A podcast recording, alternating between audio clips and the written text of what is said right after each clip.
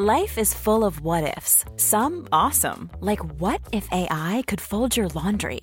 And some, well, less awesome, like what if you have unexpected medical costs?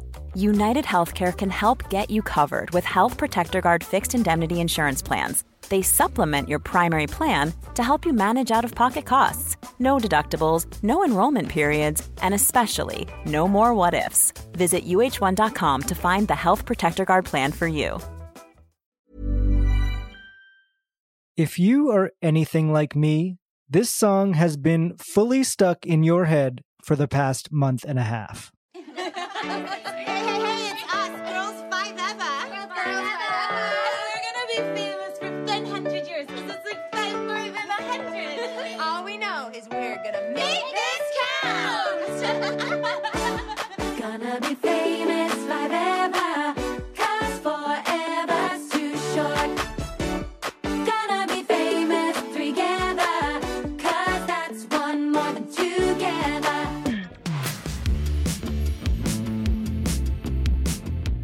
This is The Last Laugh. I'm Matt Wilstein from The Daily Beast, and I am thrilled to welcome Busy Philipps as my guest this week.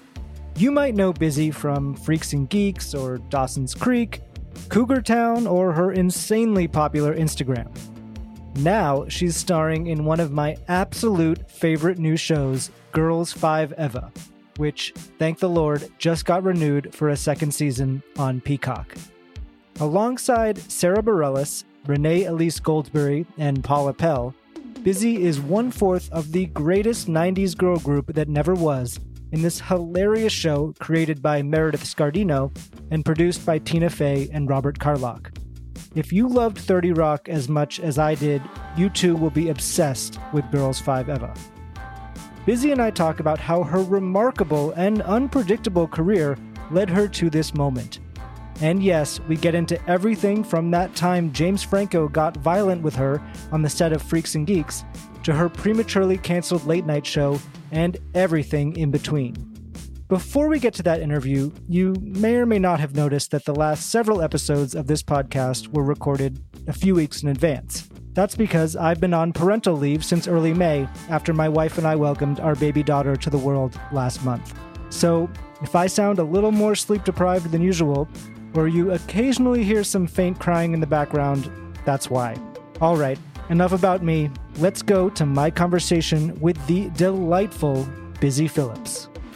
It's exciting that we're talking on uh, just after the the news about season two. I know. Thank God, right? Yeah, I was. I don't know what they were waiting for. What were they waiting five? Oh, that was better. Yeah, you're, I should have had that one ready to go. It's okay. it's okay. That's why I'm here. Yeah, that's uh, that's like a reflex for you now to always replace a four Totally. with five. Yeah, Or or like a three with a two with a three. Yeah, Just yeah. all of any nonsense is yeah. Um, so yeah, I mean, what what were you? What was your reaction to the to the news that that you're officially going to be able to return to this uh, this great show? Look, I've been pretty clear and pressed that I've done that, you know, obviously I'm like have been doing this for a long time and I didn't even really particularly want to act much anymore. That's a fact. And I wasn't really taking many acting jobs. I certainly wasn't auditioning for anything. And when Tina called and told me what this show was, and then also prefaced it by saying, I know you keep saying you don't want to act, but Meredith wrote this show and we've always thought of you for this character. And, you know, because of COVID, I wasn't even going to bring it up to you, but you're here, you're in New York, and you're, do you want to just stay and do it? And then pitched me the show. It's about, you know, a 90s girl group who were kind of a one hit wonder and then they get sampled by a current artist and they kind of are, they try to make a comeback in their 40s. And we got Sara Bareilles already and Renee Elise Goldsberry. And I like, I, Sounds made up when you uh, you know lay it all out like that. it sounds like sh- a bit she was doing to me on one of her own shows. But so obviously I was like, this is a dream. And then the experience itself, while it certainly was the hardest job I've ever done logistically because we shot during COVID, but also on top of that, and and the COVID protocols, you know, Universal did a great job. I, in my opinion, not that I was on so many sets, but I, just in my experience, our protocols were very thorough and I think they handled it great.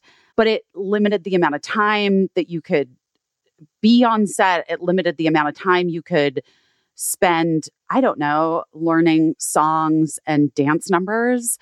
and then like and even the choreography a lot of times had to be just sent to us over video because we weren't there were no rehearsal spaces we could go to it was hard like i do think that i'm hopeful that some of the restrictions maybe well well, obviously you never know. Every day is a new Yeah, but it could be a, it could be a more relaxed experience uh, in season two, hopefully. or just like we might just get more time to do it. But also that all of that being said what i was trying to get at is that it was the best most joyful uh most fun i've ever had on a set. And i just felt like overwhelmed with gratitude every day that i got to walk onto that set yeah, it's just it's such a funny show, and it, it really just you. kind of I love how it just kind of came out of nowhere. I feel like it got announced only like a few weeks before it started airing, and then you know it was just like it, yeah, it was, but it was very exciting, and I think it really did. You know, I think most of the reviews say this, but that it really did capture that Thirty Rock spirit in the way that sort of nothing else has yet. Oh, that's lovely. I mean, in an interesting way, you know, Meredith Scardino, who is truly a wild genius, she does have, you know, a tendency. She is she is Tina like in her sensibility, and obviously they've worked together so closely for so many years. But it's interesting. Like Sara Bareilles is her character Dawn is sort of almost like the proxy for Meredith, right? But to me, I was always like, Dawn feels a little Liz Lemon to me. You know, like it does feel there is a sort of interchangeable. Yeah, and just the New Yorkness of it is so great, and just how how much it captures of what it's like to to live in New York. Um, I think was was really strong. yeah. something I'm new new to. But yeah, sure. Yeah, I mean- the show's going to get funnier for you now. The more you live in New York, I'm like, oh, now I get these jokes. No, I mean, New York Lonely Boy is Oh truly one God. of my favorite bits Yeah. that's ever been on any show. Like I'm obsessed with it. I Yeah, love it me so yeah. much. I'm really interested. I've been listening to your podcast a lot and really enjoyed, especially all your conversations with your co-stars on the show, which was really fun. And you always talk about pivots with everyone, and it's interesting. You ta- you mentioned you know that you had kind of considered quitting acting before this show, so I, I would love to hear more about that and sort of where where your head was at and why you were really considering you know stepping away from from acting.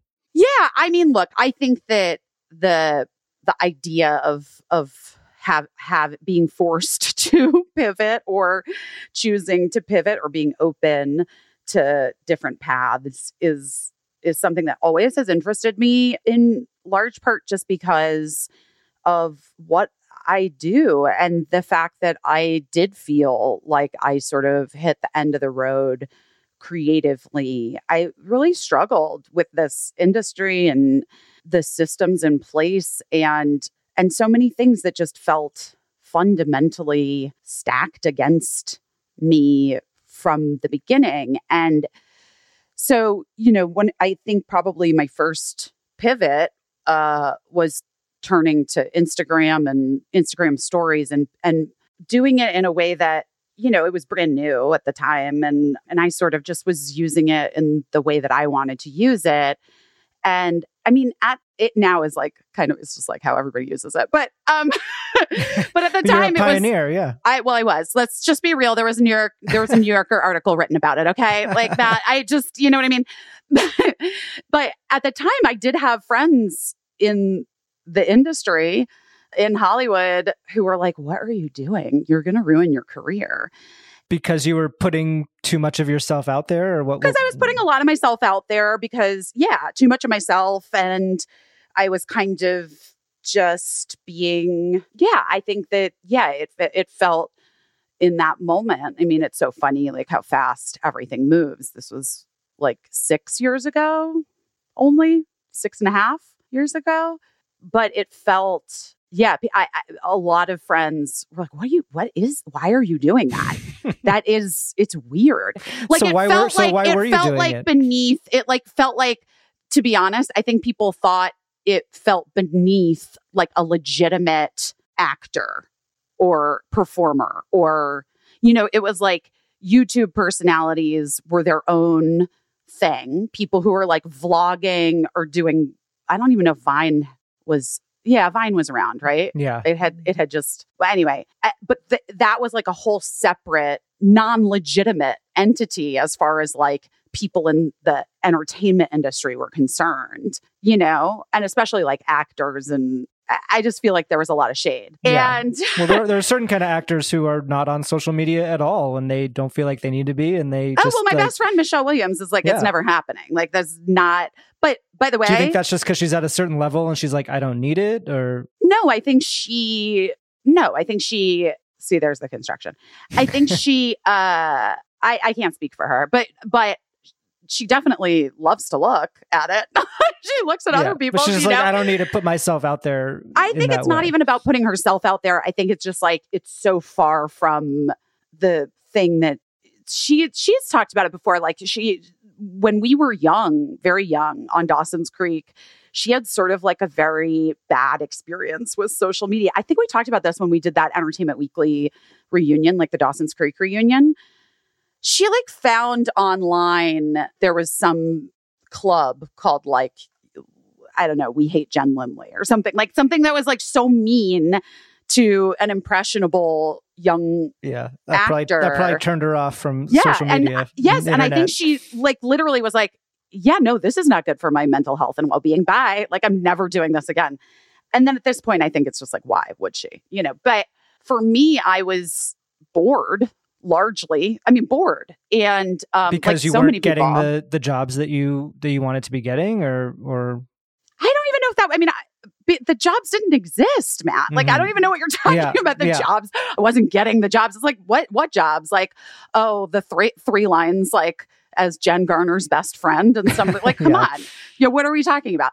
So anyway, enter Instagram. I was bored and feeling sort of adrift and not knowing what I wanted to do. And the stories and turning camera on myself and making it sort of like a my own little show every day was so fun for me and and then people really started to pay attention and then it opened up other you know revenue streams which nobody saw coming truly yeah. Well, I mean, and it led to your your talk show, Busy Tonight, um, which I, I'm sure you you couldn't have imagined that that was a possibility when you started doing that. That would come out of the Instagram stories. no i got a book deal come on i got I got many brand deals. I got a book deal. And then it sort of hit me that I, that I, yeah, I really did want to do a talk show, a late night talk show. And it was suggested to me a couple of times that maybe I should do a daytime talk show. and again, I get that itch inside my brain and my heart. And I'm like, well, sure, I could do that. I bet I could do that.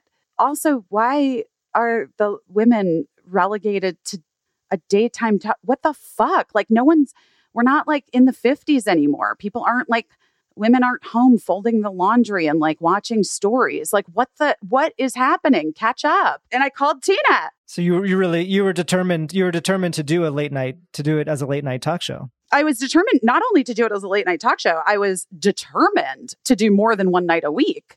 I was insistent that the only way I would do it is if I got four or five nights a week. Do you feel in retrospect like that was the uh that it was that was the right decision to to do it four or five Oh, times a week? A hundred percent. Yeah. Yeah.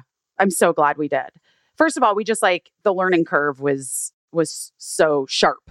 I think that what we accom- I think that like we don't get credit for it, and that's fine. I don't particularly care at this point, but I think that what we actually managed to accomplish in a relatively insanely short period of time was pretty spectacular, given all factors considered. That we had basically, I mean, less than uh, i mean one tenth we had like one tenth of a budget of anyone else's show weekly or nightly we only had three writers we had producers who like had never really done it before because i we were determined Caissie St. Onge is like the greatest human of all time and Yeah, and your your co-host on your podcast. My- co-host on my podcast, but she was my showrunner on Busy Tonight, and um, she'd worked in late night since her very early days of being David Letterman's assistant 20 plus years ago, whatever. Had worked for Rosie O'Donnell, had been a writer on Rosie O'Donnell show, and then was at Watch What Happens Live for like a, almost a decade, I think. And she just is, I don't, I don't even know how to describe how, what a wonderful human and thoughtful, smart, forward thinking person she is. But she is all of those things. And when we were doing our hiring, it was just obviously very important for us to have lots of diversity and then also lots of women, like female voices and producers and I mean all, you know, camera people all across the board, but you know, a lot of times people would come in and they didn't really have the thing on their resume, but they were enthusiastic and smart and you could and sharp and funny and you could see that they were excited about the possibility and that they wanted to learn. And it was just like well yeah obviously we it's not this is a thing like this is what the gatekeepers in this industry like always have tried to impart to others is that it's somehow like brain surgery or rocket science you're just making television. And if people are like well we didn't i didn't like your show you made bad television i would say well i didn't make it for you then i guess. But the people that i did make it for loved it. Yeah, well, I think also I think the biggest thing with these with your late night show, and I've I've covered late night TV for a long time, and the, the women who have gotten a chance to make a show in the past, you know, five, ten years, whether it's you, or Michelle Wolf, Robin Thede, you know, there's a bunch of them, just have never been given the runway, the the opportunity to you know keep going in the way that someone looking back at you know someone like Jimmy Kimmel or Conan O'Brien watching conan flop sweat for seven years come yeah, on. they they just were sort of given chance after chance, and like thank God because they ended up you know having great shows, but but it's just it's not at all the same, and I don't know why that is. oh you don't well, you you tell me. Well, Matt, I mean, let's, you know, be real. I it's these systems have been put in place to uphold other systems that have been put in place. And we're all a part of the system. And we can try to chip away as much as as possible. And I think that great strides have been made in the last few years. I think that we have a ways to go in terms of things not just like an entry prize or like a thanks for like a thanks for thanks for trying thanks for playing you know i was surprised i have to be honest i was surprised when uh corden got that job i thought for sure they were gonna talk to get a woman to step in. I mean Yeah, of the course fact that it was yet another white man was definitely surprising at that time. it's it's it almost seems like and then you're like oh les moonves is the head of the network. And then you're like oh right okay. And then you look at all the shareholders and then you look at the people that they're answering to and you know what they look like? They all look like white men. One of my favorite reviews that i read of busy tonight Caissie and i should have it framed because we love it was from a man who said that the show was baffling my show was baffling and it must be baffling to for the first time in your career watch This was, something this was a negative that- review. yeah that wasn't tailor made to you and your fucking experience in life Mhm, mhm. and i just think that more shows should be fucking baffling yeah, you Yeah. know yeah. No, I, you're you're right, and I think it in a way it, it does all of this experience that you're talking about relates to Girls Five Eva in a way because it's about these you know four women who are in their 40s and getting this sort of second chance to to do something in a way that they weren't allowed to 20 years ago when they were starting out in the in the entertainment industry. So you know, did did you feel like you you related to to that experience as well? Because there are there are definitely some parallels there. yeah well i do have the distinction i mean renee was definitely working in that time period the late 90s paula was working but in a different as a writer in a different in a different way. And sarah really hadn't kind of she didn't break through until like sort of like mid 2000s and was really doing um I, I think more like uh you know like the co- not coffee house circuit but like smaller venue circuit building up as a singer songwriter at that time. But i was really like in pop culture and entertainment Yeah, in the late exact 90s moment that the show Yeah, is as a depicting te- in the, as in the a teenager. flashbacks. Yes. Yeah.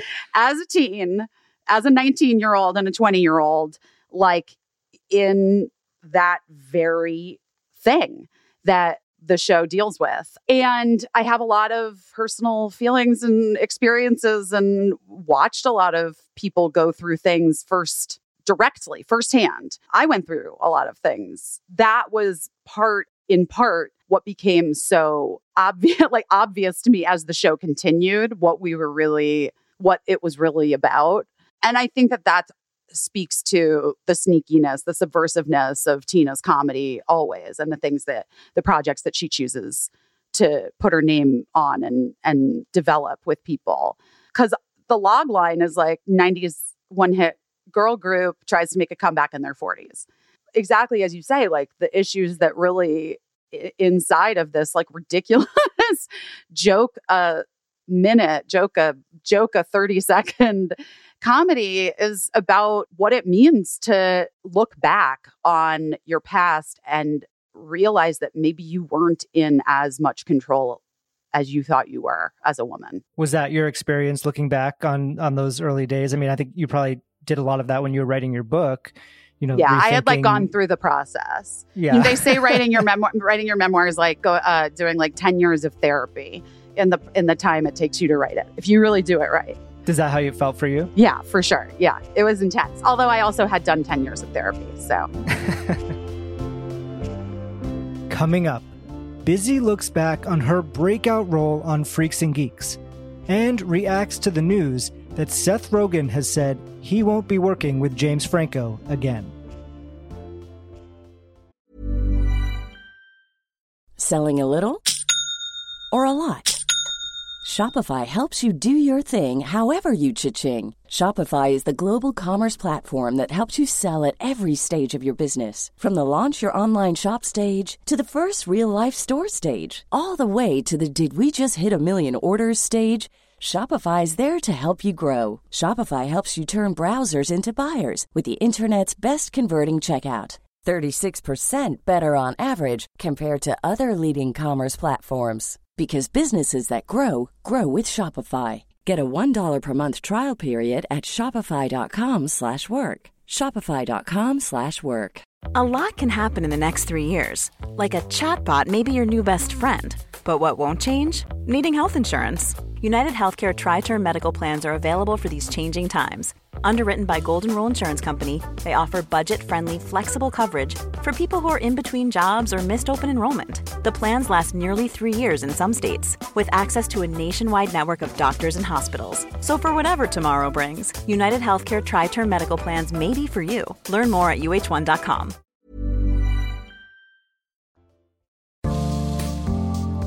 If you're enjoying this episode and want to hear more, please hit subscribe. There are so many other great conversations to check out, including with some of my other favorite female late night hosts, Samantha Bee and Chelsea Handler. By subscribing to The Last Laugh, you can listen to those episodes and everything else from our free archive, and you'll be the first to hear new episodes when they drop every Tuesday. And while you're at it, please leave a rating and review on Apple Podcasts. Let us know how much you love the show and who you want to hear next. Now, back to Busy Philipps. Well, I do want to talk a little bit about Freaks and Geeks, which is sort of where you were in this, you know, 20 years ago when in the time period that the show is depicting in the past, because it, it really is one of my, you know, all time favorite shows. And I just had Paul Feig on a few uh, weeks ago and we were talking a lot about it. But I'm curious how you think about that show now, because you're kind of talking about how you rethought some of those early times. And do you, do you think about it differently now than you did maybe when it was happening or in the years, you know, I right mean, following? Freaks and Geeks is is sort of less the culprit, the Mm. show itself and the and the people that ran it. Um, it was it's more really it was more really the the industry at large. And and in fact I do think that Paul and Judd tried in their way to like from uh, a lot of the sort of insidious nature of the messaging that gets sent to young young women teen girls on network television shows because i do remember paul talking to us about like i just don't want don't want you guys to think that there are any diets in your life you know like some like Mhm. so he was just in Yeah. his in his way. I mean, he's you know he was. I'm sure that was not the most comfortable thing for like a 32 year old man to be talking to these, you know, 19 and like 21 year old. Yeah, and it was fortunate that kind of the characters that the two of you were playing were not supposed to be like, you know, these you know perfect people. Well, sure, Matt, but also like that's fucked too. I mean, I am objectively speaking like very attractive. You know what I mean? I don't mean no. I didn't And- mean in. I no, didn't no, mean no. in looks. I meant But in, I'm in the saying- in the characters that you you know sort of. No, no, no. the I know, but I'm saying like think about that as a 19 year old girl, woman, young person trying to break into Hollywood and like everyone's like, but it's not, you know, but what's great is like you don't even have to work cuz it's just like you're just like a regular person Yeah. and you're just but it was like- supposed to be very real. Is I guess my point. Of course. And that is a hundred percent. But like literally, Linda found an article, like a review of Freaks and Geeks, and showed it to me when we were, you know, when it was first starting. That was like, there was a line like, this isn't Dawson's Creek or the WB. You won't find any pretty faces here Oh god. was like the Yeah. line, you That's know, tough. and and that's not. I'm just. I mean, and I was sort. You know, I was always sort of. That was the messaging that I was told for years and years was that, you know, I wasn't thin enough and I wasn't like traditionally pretty enough. I mean, like I don't. e- You know, when I got on Dawson's Creek, they there was this whole discussion about the moles on my neck and my face, and they tried to cover them with makeup. Like it was a directive from the network i guess. They wanted they they found them offensive. I don't even my skin offended them. I don't know. But it was like so wild to me. I had yeah i had like a couple people in the industry tell me like have you ever considered having all those moles taken off of your neck i was like well i think that giant I, have you ever had a mole removed i think like a giant scar would probably Might look be worse, yeah. yeah it might be worse but I mean, great tips. Thanks for helping me break into this industry.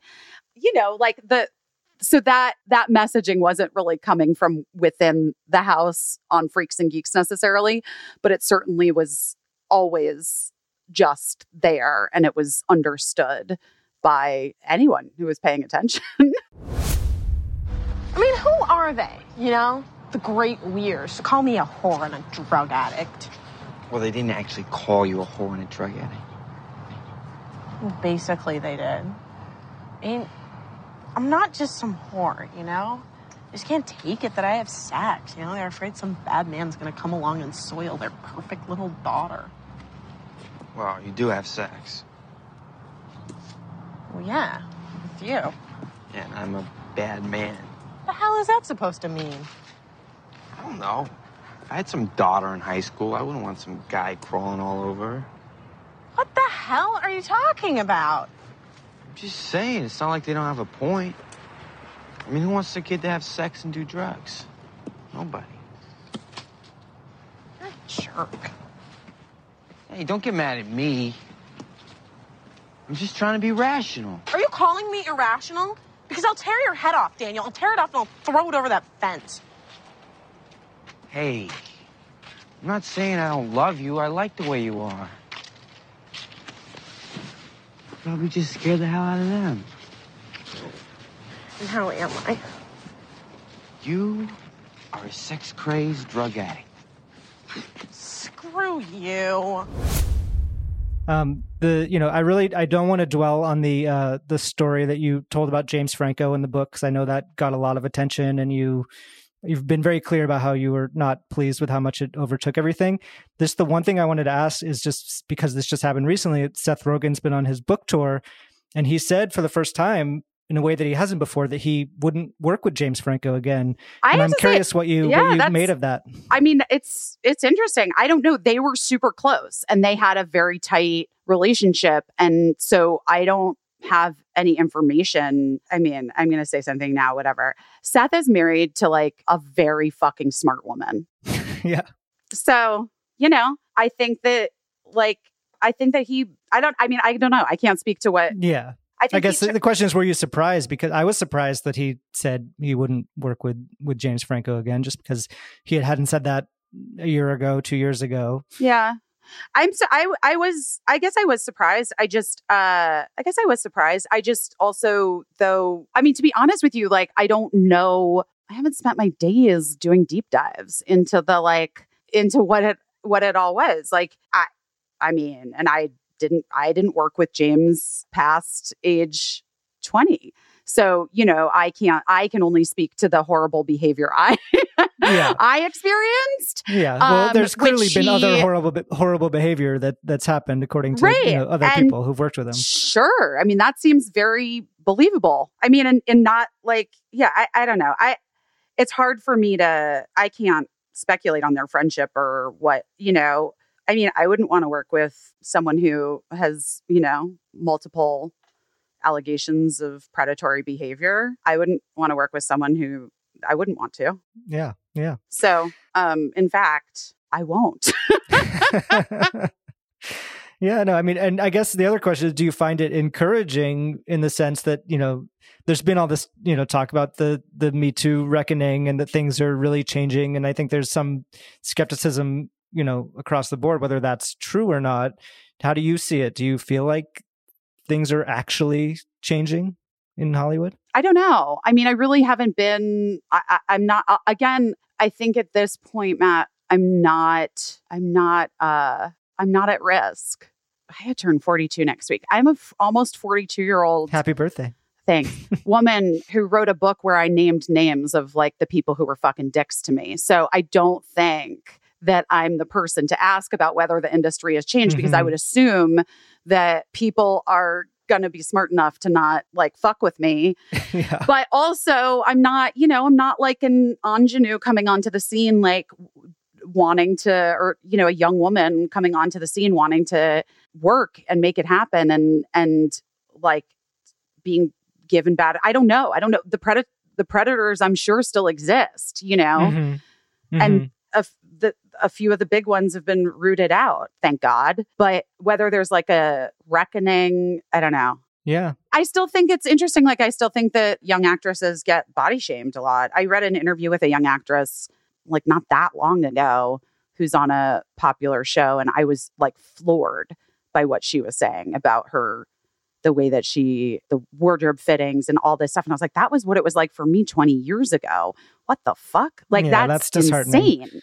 Yeah. I, so, you know, in that respect, like, I don't, that doesn't feel like it's changed that much. Um, I think people are aware. I do think that there's uh yeah, I mean I guess I do think that I've seen just in terms of yeah, things on in like the trades or whatever that um you know it does seem like on shows and stuff where a lot of this behavior men in the past would be kind of like overlooked that it feels like it's maybe more being called out and taken care of and by taking care of I mean like firing them from Yeah. the shows.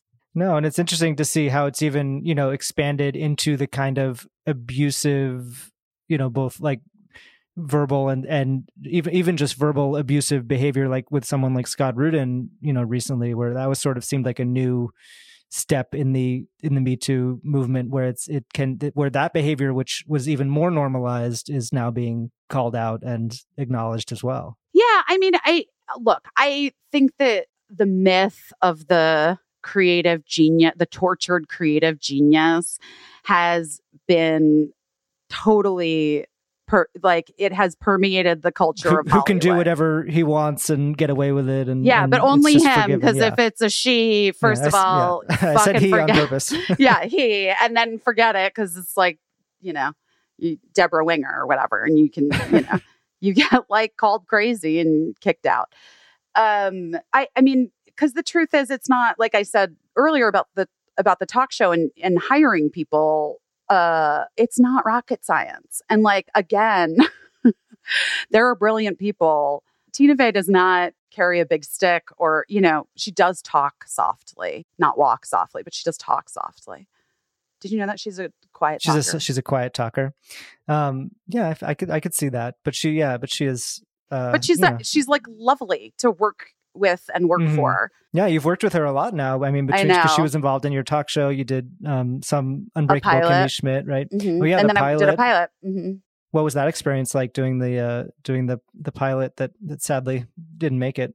That was the that was when I was like, I'm done. I don't want to act anymore. It was Really? just like enough. Yeah. When it- uh-huh, when it didn't go? 100%.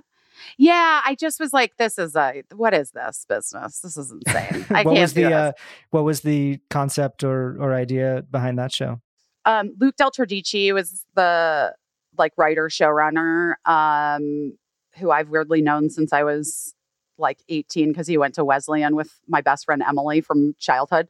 So Luke, and he's a great, like he's so funny, and you know he's been on Brooklyn Nine Nine I think for years, right? He was on 30 Rock with Tina. That's how they knew each other. Um, so he created the show that was about two sisters played by me and Casey Wilson, essentially from like Also fa- genius. yeah. And us as sisters, it was nuts. Um, from us essentially from a family of grifters.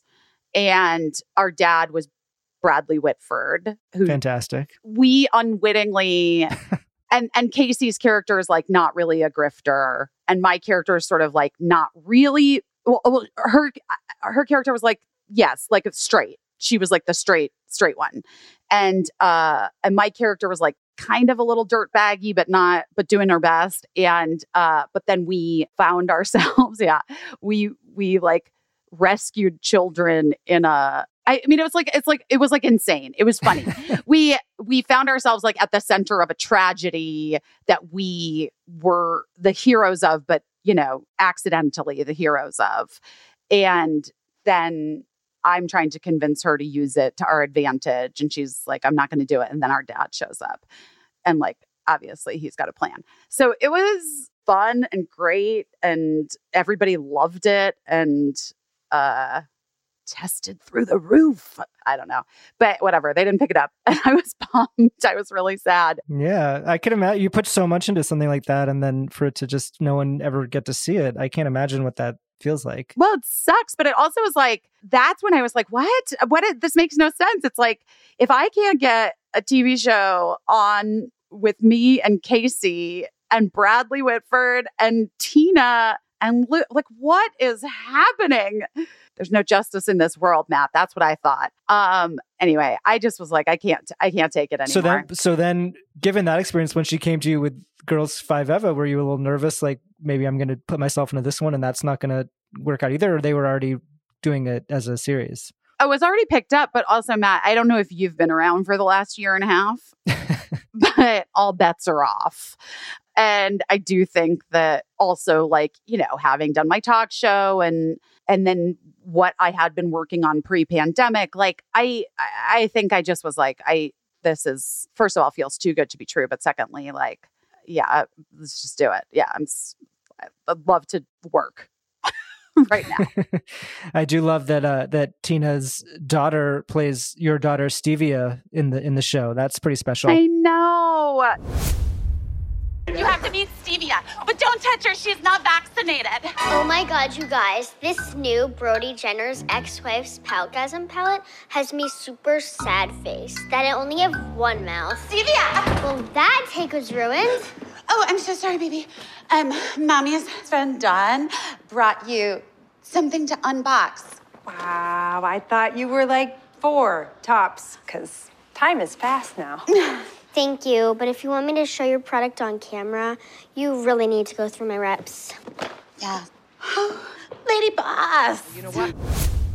That was a COVID situation as well because um well first of all she wanted Penelope wanted to audition and you know Tina and Jeff decided that she was allowed to audition she put herself on tape but then they were going to hire I guess uh, another little girl who's like a professional actor child but I guess she was didn't live in New York and had to come in from I think it was Michigan and or like had been in Michigan for I I don't even know the full story but basically because of the quarantining at the time they were like well we just can't make this work. Like it's too the dates won't work. So Tina was like what do you think? Should I just like should Penelope would you be okay if Penelope I was like Tina first of all I would feel better if Penelope does it yeah. like because it was sort of still peak COVID times. Yeah. Being around a strange strange child is uh, nerve wracking. Well, I don't. Everything was nerve wracking, but also, yeah, but also like I was so thrilled. Like Penelope Yeah. was amazing and she's, She's great. So cute. Yeah, Yeah. she's cute. I want Um, more Stevia next yeah. next season. Yeah, I was going to ask. So now that there's officially a, a season two, do you have sort of hopes and dreams for for summer in season two? I don't know. I mean, listen, Meredith is really steering this ship and she's such a genius. I'm so excited to see the things that she has planned, especially because we kind of left on that almost like cliffhangery last line that you know that Gloria says. So I, I'm very curious to hear what what Mara's ideas are. hmm Um, I was reading an interview with you, and you said people always want to talk to you about white chicks. Why is that? because they love that movie. My my actual question is, what's something that you've done that you never get asked about that you that you're surprised that that never comes up in interviews? I have no idea. All I feel like people ask me about all the things. Yeah, yeah, People dig deep, Matt. You know what Yeah, I mean? That's what we're trying to do. That's what they try to do. But yeah, I don't know. I mean, I think people they they really their research. I don't know. I like I also have been lucky. I've been, you know, a part of so many uh, amazing things and projects and and the things that weren't so amazing, it's like that we don't need to talk about that. Like we're we're good to just move on. Do you feel like this the experience on this show kind of renewed your desire to act and and be part of the business? No, I want to do this show for the rest of eternity. But no, I don't. I don't know. I mean, I wrote. Uh, I have a pilot at a studio that I sold pre-pandemic. Actually, like it's based on a book, and um, so I, so I wrote the pilot with the woman who wrote the book. Like we wrote it, we sold it together and wrote it. And I wrote it for myself to star in, but that's like that's yeah, that's it. Like I I wanted I I really I would do anything like if Danny McBride asked me. I, I'm just really like conditions must be perfect for me. So I I really love the thing that the pilot that we that we have, but for myself, but um I also would be fine if somebody else did it too. Like I just I don't have that thing that I used to have when I was younger. If anything, it's like I don't know. I want to be less in front. yeah, more behind it always the just like well, not more behind the scenes. Like I've always written, and I, I you know, I I would I, I probably want to continue doing that. I there's I just have other stuff I want to do. Um, if the world keeps turning and we keep and we keep working. And some of it's, yeah, some of it's writing and some of it's directing. I wouldn't mind revisiting some sort of talk show. I really enjoy doing the podcast, but you know, I'm, I'll probably end up being like a momager. Who even knows? Before we go, uh, I want to do our, a really quick speed round, which is this show is called The Last Laugh. So this is the first laugh, and I want to start with the what's the first piece of comedy that you remember really making you laugh as a kid?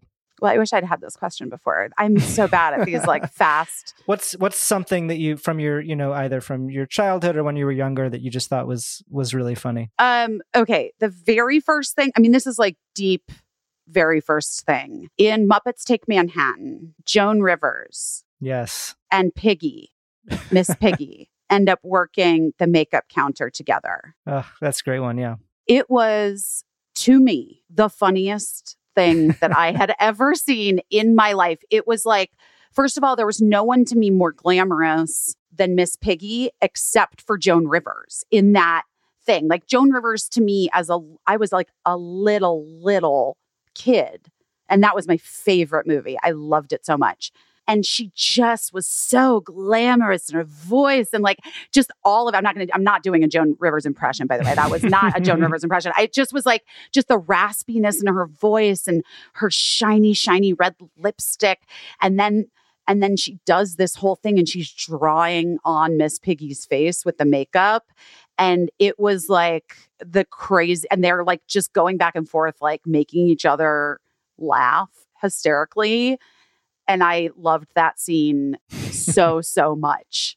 I loved Muppets Take Manhattan. That actually, that is the answer, I guess. That was my first. Did you thing when I ever did you kid. ever get to meet or work with Joan Rivers? I did get to meet Joan Rivers. I did Fashion Police just so I could meet her. Was did it live up to your expectations? yeah, she was amazing. She was delightful. And um, and actually, Caissie St. Onge, my co-host and my showrunner from Busy Tonight, worked with Joan a, a fair amount and would write stuff for her, and they were friends. and actually, this is a weird long story, but we just had this psychic medium woman on our podcast. We just interviewed her because well, she did like a reading for us, and Joan came through. Oh wow. Look at I that. know. Wild. Um, do you remember the first laugh that you got um, performing? It could be performing on stage when you were younger, in an audition, um, on a set. Do you remember the first time that, that something you did really made other people laugh? Yeah, I had um I was always making people laugh like when I was a kid, like little little. But the first time when I was on stage and I made people laugh, I think I was in second grade and it was the talent show and I did this poem by a Canadian like children's poet and song guy. I can't remember his name now. And uh and I did like the characters in the poem. You know what I mean? I like acted it out. It was like a very Mm-hmm. It's bizarre very advanced for second it was grade.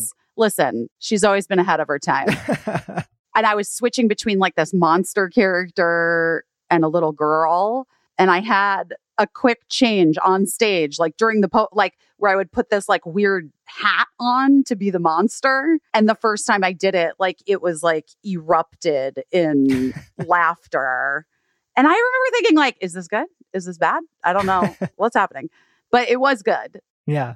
it was meant to be Yeah, that's funny great. and entertaining. So Um, and then the the final question is, what's the last piece of comedy that made you laugh really hard? Something you've seen recently that you thought was really funny? other than Girls Five Eva, Yeah, it's always good to you know say your Sure, own sure. thing. But if you want to shout out anyone else, you, this is your opportunity. no, no, no, sure, sure, sure. I have been really enjoying hacks, and like everybody else, So funny. it's so funny. But there was like, what was it? She made me laugh so hard. I can't remember what it was. I think it's in the episode where they she gets she goes to get surgery, her eyes done. But there was something in that that made me laugh so so hard. I don't know. I can't remember exactly what it was, but yeah, but that shows that great. show that show's great but a lot of times like shows like hacks to me are not it's not like an lol you know what i mean it's it's like uh like that's funny um that's so smart that's so funny that's funny yeah, you chuckle mm, yeah. but yeah. there was one thing in that in that particular episode where i like truly shrieked Yeah, and Girls Five Eva is definitely LOL funny. So if anyone has not seen it, paula makes I me laugh highly, harder than highly anyone recommend it. like Yeah, Paula that's true. Makes me laugh harder than anyone ever. Like I just just being around her always is my favorite Any thing. any very any very short uh real life Paula Pell moment that you can share that that really made you laugh? She's just no, I just fucking love her. She just the way she says everything It's is like just pure comedy. But in spe- specific, we talked about it a lot. But it is, it's. I'm not a part of it. But that New York Lonely Boy, when she gives that speech in the car about what a New York Lonely Boy is, like it kills me every time. Every time I've seen it, I'm just like, she's a genius. I love her so yeah, much. unbelievable. Um, yeah, really good. well, I can't wait for season two. This has been great. Thank you so much for for talking with me for so long, and um, Thanks, Matt. and yeah, I've been a fan of yours for such a long time. So this was uh this was really fun. Thanks so much. It's just another New York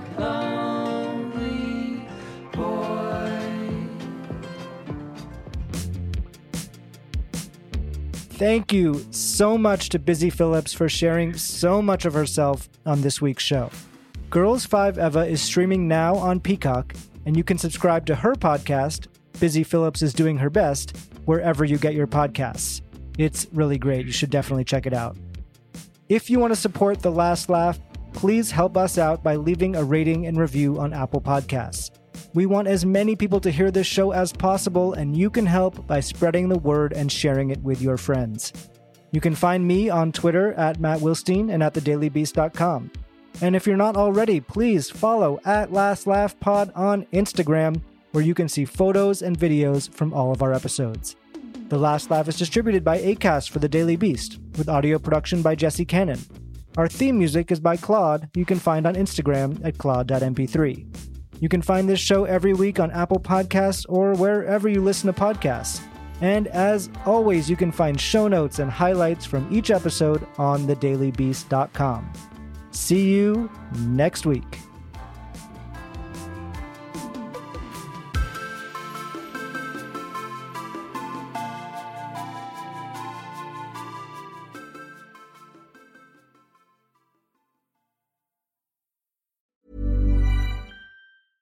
Even when we're on a budget, we still deserve nice things. Quince is a place to scoop up stunning high-end goods for 50 to 80% less than similar brands. They have buttery soft cashmere sweaters starting at $50, luxurious Italian leather bags, and so much more. Plus, Quince only works with factories that use safe, ethical, and responsible manufacturing. Get the high-end goods you'll love without the high price tag with Quince. Go to quince.com/style for free shipping and 365-day returns.